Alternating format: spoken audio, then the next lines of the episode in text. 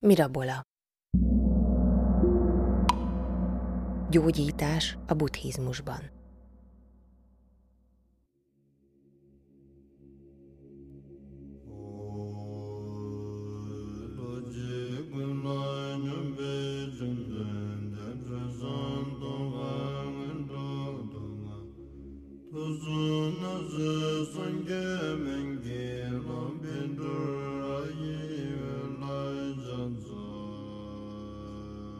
Kedves hallgatóink! Cser Zoltán öt részes tanítás sorozata következik, Buddhista gyógyítás és öngyógyítás címmel. Ötödik rész.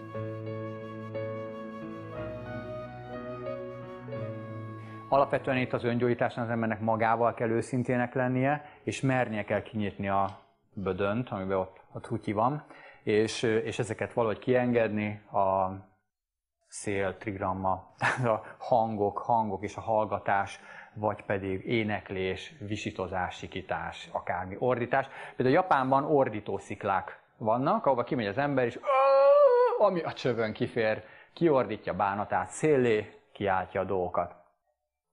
Úgyhogy ez nagyon jó.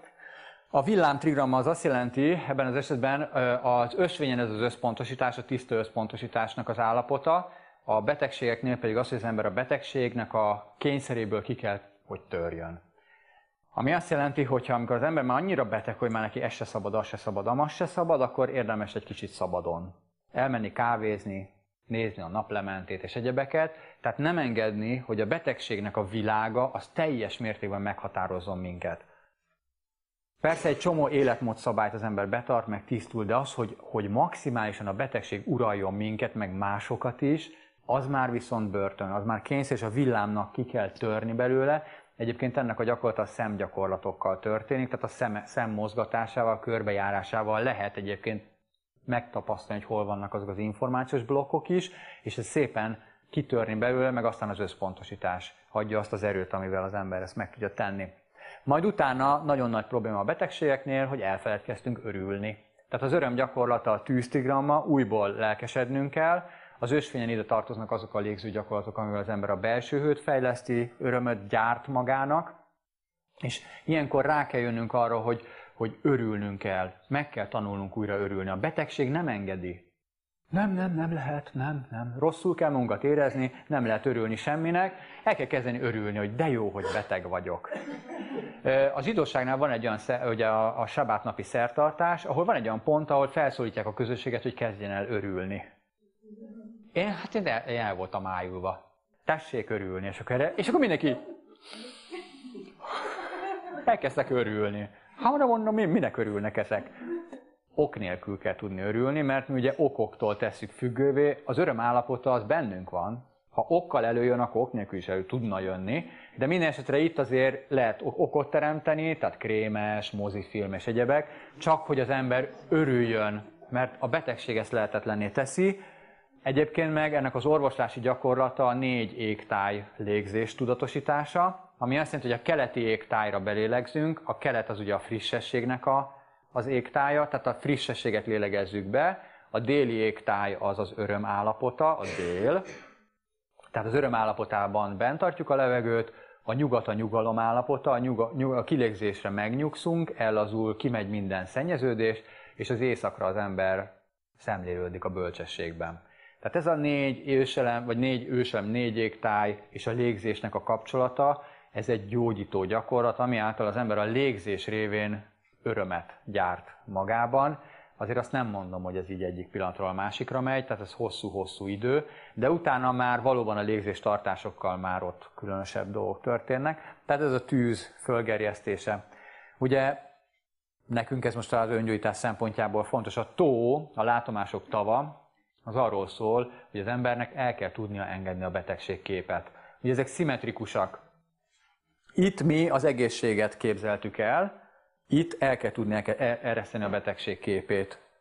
Ugye ez így az életmód a tisztulással kapcsolatos, tisztítjuk a rosszat, itt gyakoroljuk a jót, az örömöt gyakoroljuk.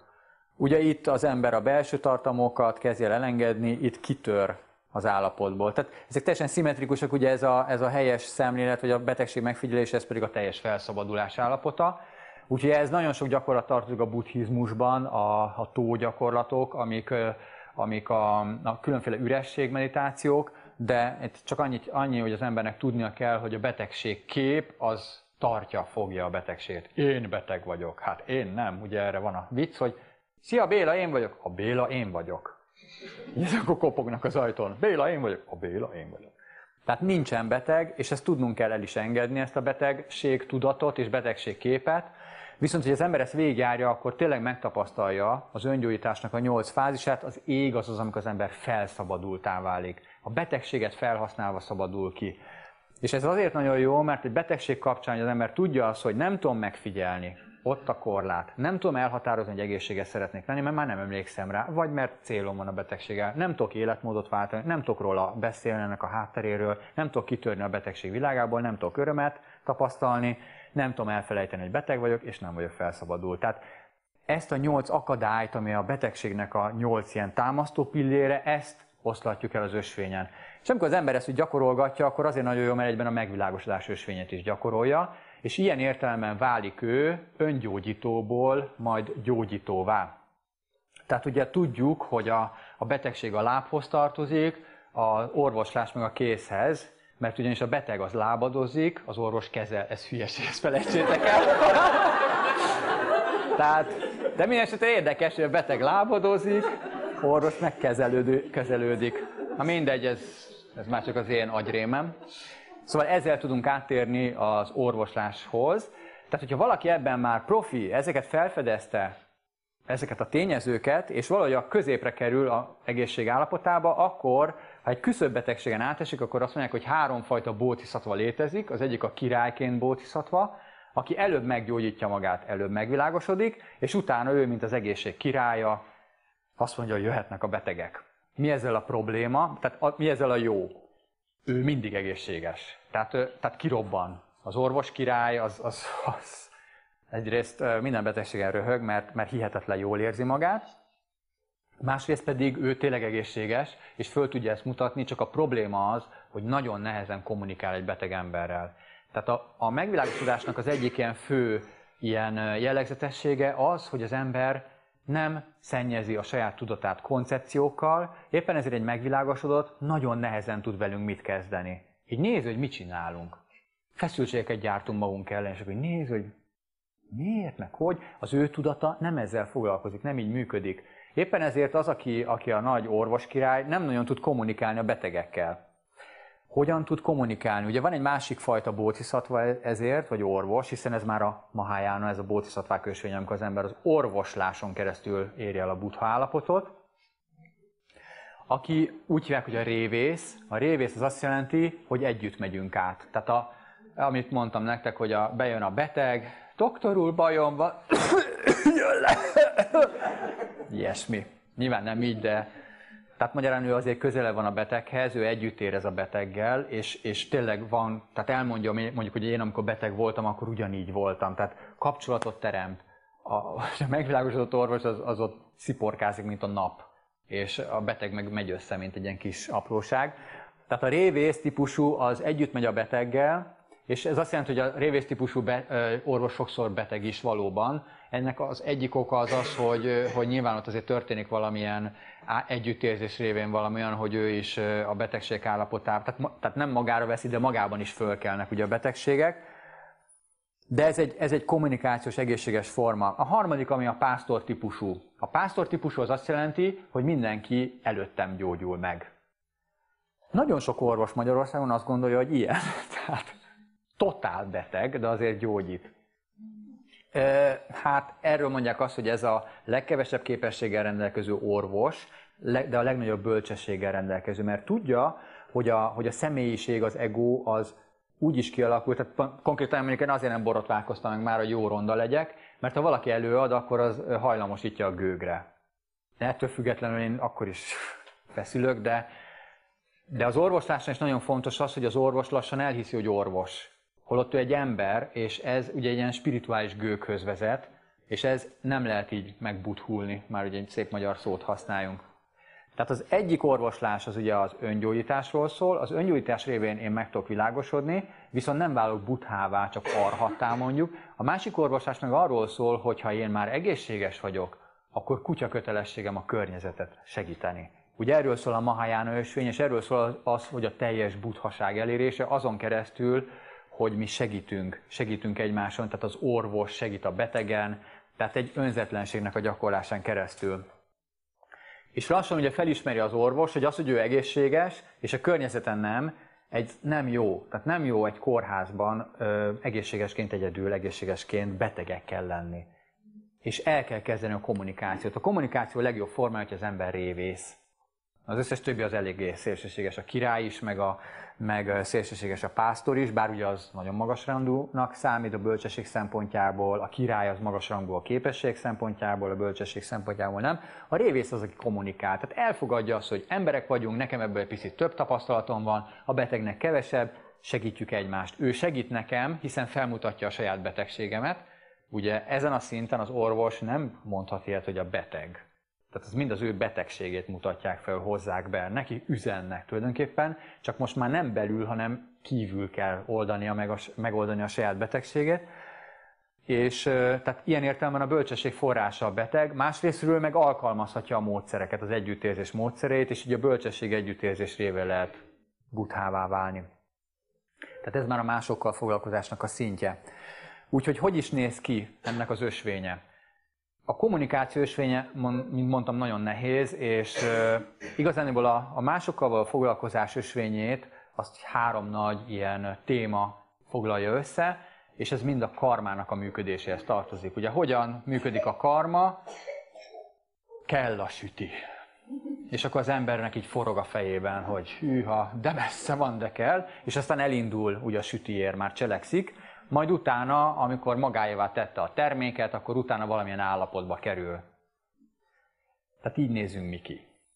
Ez így működik a karma, tehát van egy szándék, egy cselekvés és egy eredmény. Most azért azt elmondanám, hogy a három méreg, azért az a mi esetünkben legtöbbször úgy működik, hogy kell a süti, vágyom rá, eszem a sütit, nem vagyok jelen, megettem a sütit, utálom.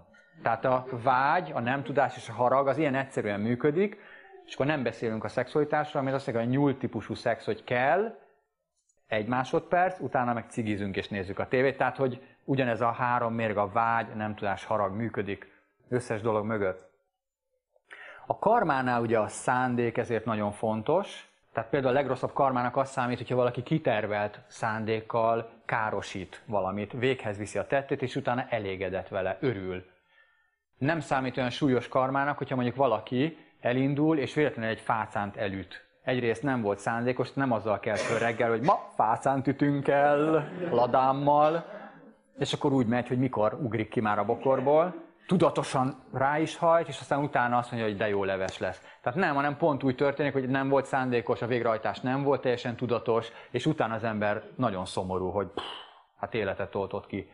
A Mahayana szempontjából ez a karma nem ugyanaz a karma, mint hogyha én tudatosan tenném mindezt. Tehát nagyon fontos ez. Az orvoslás az ebben, ebben a hármasságban működik, tehát amikor az orvos elkezdi járni a megvilágosítás ösvényét, először is egy, egy gyógyító szándékot kell fölkelteni. Ezért úgy néz ki egy rendelés, hogy az ember először szépen végigcsinálja, végigcsinálná, gyógyító buthának a gyakorlatát, vagy valamelyik orvosszennek a gyakorlatát, mondjuk Jiva gyakorlatát, hogyha tájföldön van, és fölkelti magában azt a szándékot, hogy ő önzetlenül a betegségeknek neki támadjon. És amikor ez a szándék fölkelt, akkor jöhet be a beteg. Ha beteg bejön, onnantól kezdve a jó orvos minden mozdulatát kémleli a betegnek, úgyis a beteg hazudik. Miért hazudik? Mert beteg. Tehát nem fogja elmondani, hogy neki mi a baja. Az orvosnak kell ezt kiszűrni, vagy hát ugye diagnosztizálni. A buddhizmusban a bölcsesség megvalósításának három szintje van, a meghallgatás, gondolkodás és az elmélyedésnek a bölcsessége, és a diagnózisnál ezt a hármat kell használni. A meghallgatás azt jelenti, hogy az orvos teljesen üres, és csak egyszerűen figyeli a jeleket. Figyeli, hogy milyen az arcszíne, figyeli, hogy milyen a testtartása, figyeli, hogy hogy öltözött föl, figyeli, hogy mit csinál, és például kezet fog vele. A kézfogás, ezt mind nagyon szeretem elmondani, ez annyira logikus. A kézfogásnál például szerintetek a hideg száraz, az melyik elemhez tartozhat? Hogyha hideg száraz a betegnek a keze, hideg, száraz, újabb, igen, új. Föld, igen, föld. Magyarán a beteg, hogyha hideg száraz a keze, mit fog csinálni? Titkolódzik, bezárt, be van zárva, földelem állapotában van lelkileg szegényke az energiák szempontjából. Ha hideg nedves, akkor ugye víz, ami azt jelenti, hogy pánikos, fél a beteg, akkor meg kell nyugtatni. A föld ki kell nyitni valahogy. Nem egy egyszerű dolog, hogy bemegy az ember egy életében nem látott orvoshoz, vagy közöl le. Hát az az akár mesztelen is jöhetett volna az utcán végig. Tehát Úgyhogy ott azért nyilván kommunikálni kell, és tudni azt, hogy a beteg nincs jó állapotban, tehát nincs fölkészülve ilyen sok élményekre. A meleg nedves kezű az a legrosszabb beteg, levegőelem, ő utána nézett, ő mindent tud, ő bejön és végnézi a diplomákat, hogy igen. Hát voltam már jobb helyen is, ahol kineziológia is ki volt éve falra, és akkor utána megnézi, hogy, hogy de ő már mindent tud a betegségéről, utána ebben a könyvben, és az orvos csak így hallgatja. Ilyenkor meg lehet tenni, hogy a beteget azt mondani, hogy én nagyon kevés vagyok ehhez a betegséghez, kérem fáradjon el, más intézményben. Mi mindig az ormost szoktuk ilyenkor mondani. Oda menjen a beteg. Nem tudunk mit kezdeni a bajával. Tehát a betegnek azért tudnia kell, hogy ő beteg, és tisztelnie kell az orvost. Különben nem lesz, nem lesz gyógyítási dolog. És ez nem azért, hogy most boruljon le az orvos előtt, de hát, hogyha tényleg meg akar gyógyulni, akkor a forrást, ahonnan ezt várja, hát azért nem. Tehát, hogy rögtön elkezdődött le, meg teszteli az orvost, meg egyebek. Mindegy, tehát ezzel nem kötelező. Úgyhogy a meleg, nedves az, az ugye az a túlmozgásos beteg, ezt is le, le, le lehet őt is, bocsánat, szedálni, tehát vannak pontok, amivel úgy le lehet nyugtatni, hogy egyrészt maradjon csöndbe, mert most az orvos beszél, és a meleg száraz az, aki a legjobb, mert ő már küzd. Tehát ő már küzd a betegség ellen, ő megbízható. Ő el, ő el fogja mondani, hogy mennyit szenvedett, hogy ő neki ebből elege van most már, és ő szeretne meggyógyulni.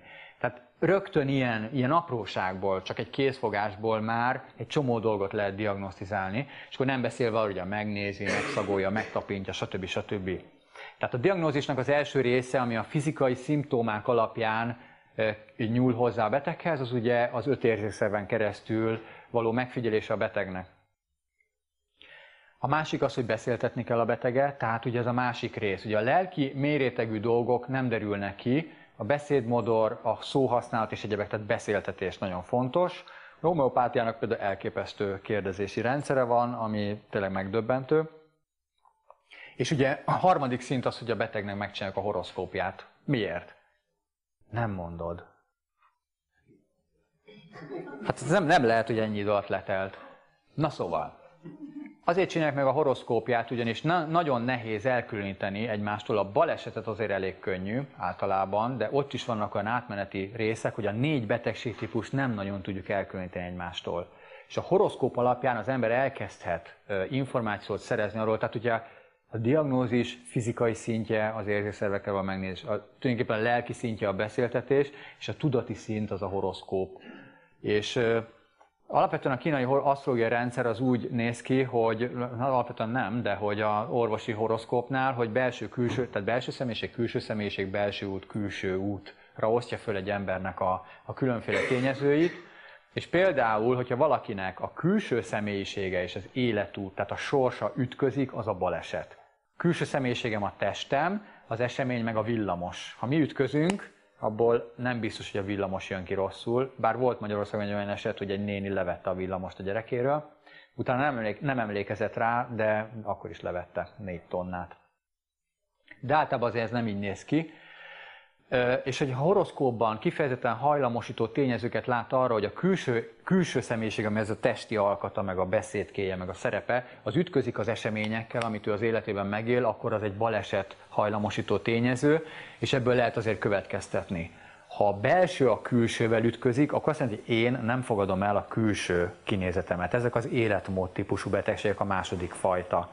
Tehát nem egyszerűen dac van bennem, én nem vata típusú alkatú vagyok, hanem én kaffa vagyok, tehát 40 órát alszom naponta, kész, slusszpász.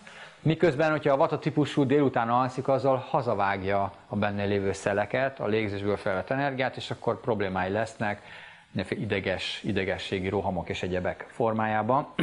Tehát ez ezt akkor tudja megnézni az ember. Nagyon sokszor az, az sem érdekli hogy melyik jegy, hogy most ez tigris, sárkány, vagy mi, mi hanem a yin és yang. Tehát például, ha belül yin valaki és kívül yang, akkor azt jelenti, hogy a külső megnyilvánulás nagyon aktívak, mikor belül egy ilyen nagyon lassú lény.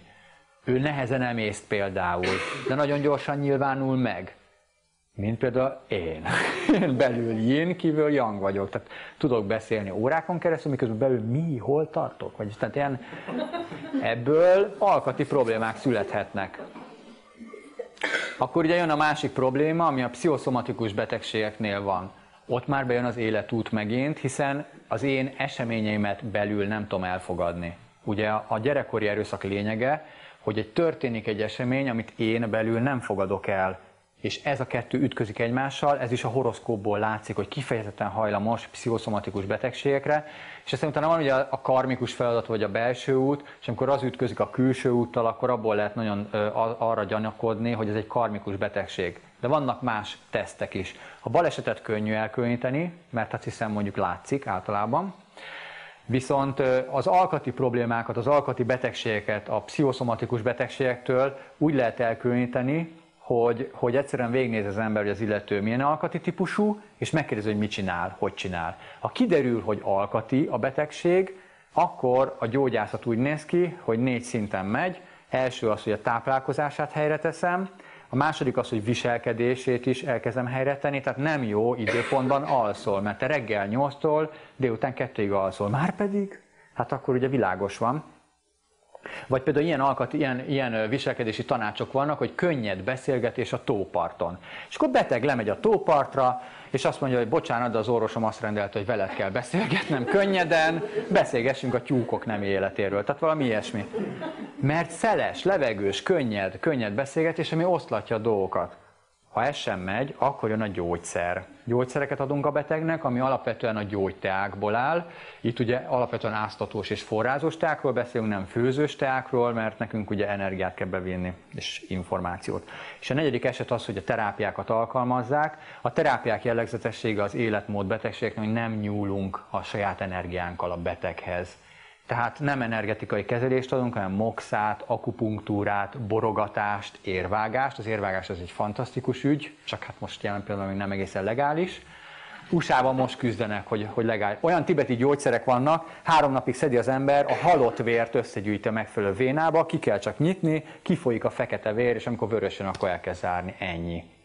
Öreg néniknek ugye itt van nagyon sok halott vér szokott lenni ez annyira halott vér, hogyha ezt elviszi az ember hematológushoz, akkor azt mondja, hogy ez egy nem élő ember vére. Tehát halott vér, hát ugye ez tisztulási ügy. És akkor, és akkor tehát ott van akupresszora nemmel, az már energiával, tehát akupunktúra, borogatást mondtam, moxát mondtam, masszázsok, tehát olajos masszázsok és egyebek, hideg-meleg kövek rátétele, tehát jöhet a negyedik, ez a rész, ez ugye a terápia. Természetesen például a hagyományos orvosok Beszokták tartani ezt a protokollt, mert meg lehet nézni, hogy milyen súlyos az alkati probléma, de nagyon sokszor ez egybe megy. Tehát elmondja, hogy milyen, hogy kéne táplálkoznia, hogy kéne viselkednie, kap hozzá gyógyszert, vagy ilyen gyógynövény pirulákat, vagy gyógyteát, és kap valamilyen terápiás dolgot is. Nagyon gyorsan akkor befejezem, a pszichoszomatikus betegségek jellegzetessége viszont, hogy energiával kezelhető, ezekkel az dolgokkal nem nagyon, és reagál, hogyha az ember energiát ad hogyan reagál a beteg, röhögő görcsöt szoktak kapni általában, vagy síró görcsöt, és gyónnak. Reagálnak. Ugye ez a kulcsa, ebben különbözik a karmikus betegségtől, ahol hiába nyom az ember bele energiát, semmit nem reagál a beteg. Mert ott a betegség az ketyeg, tólig tart. Köszönöm szépen! Ennyi fért bele a mondandóba.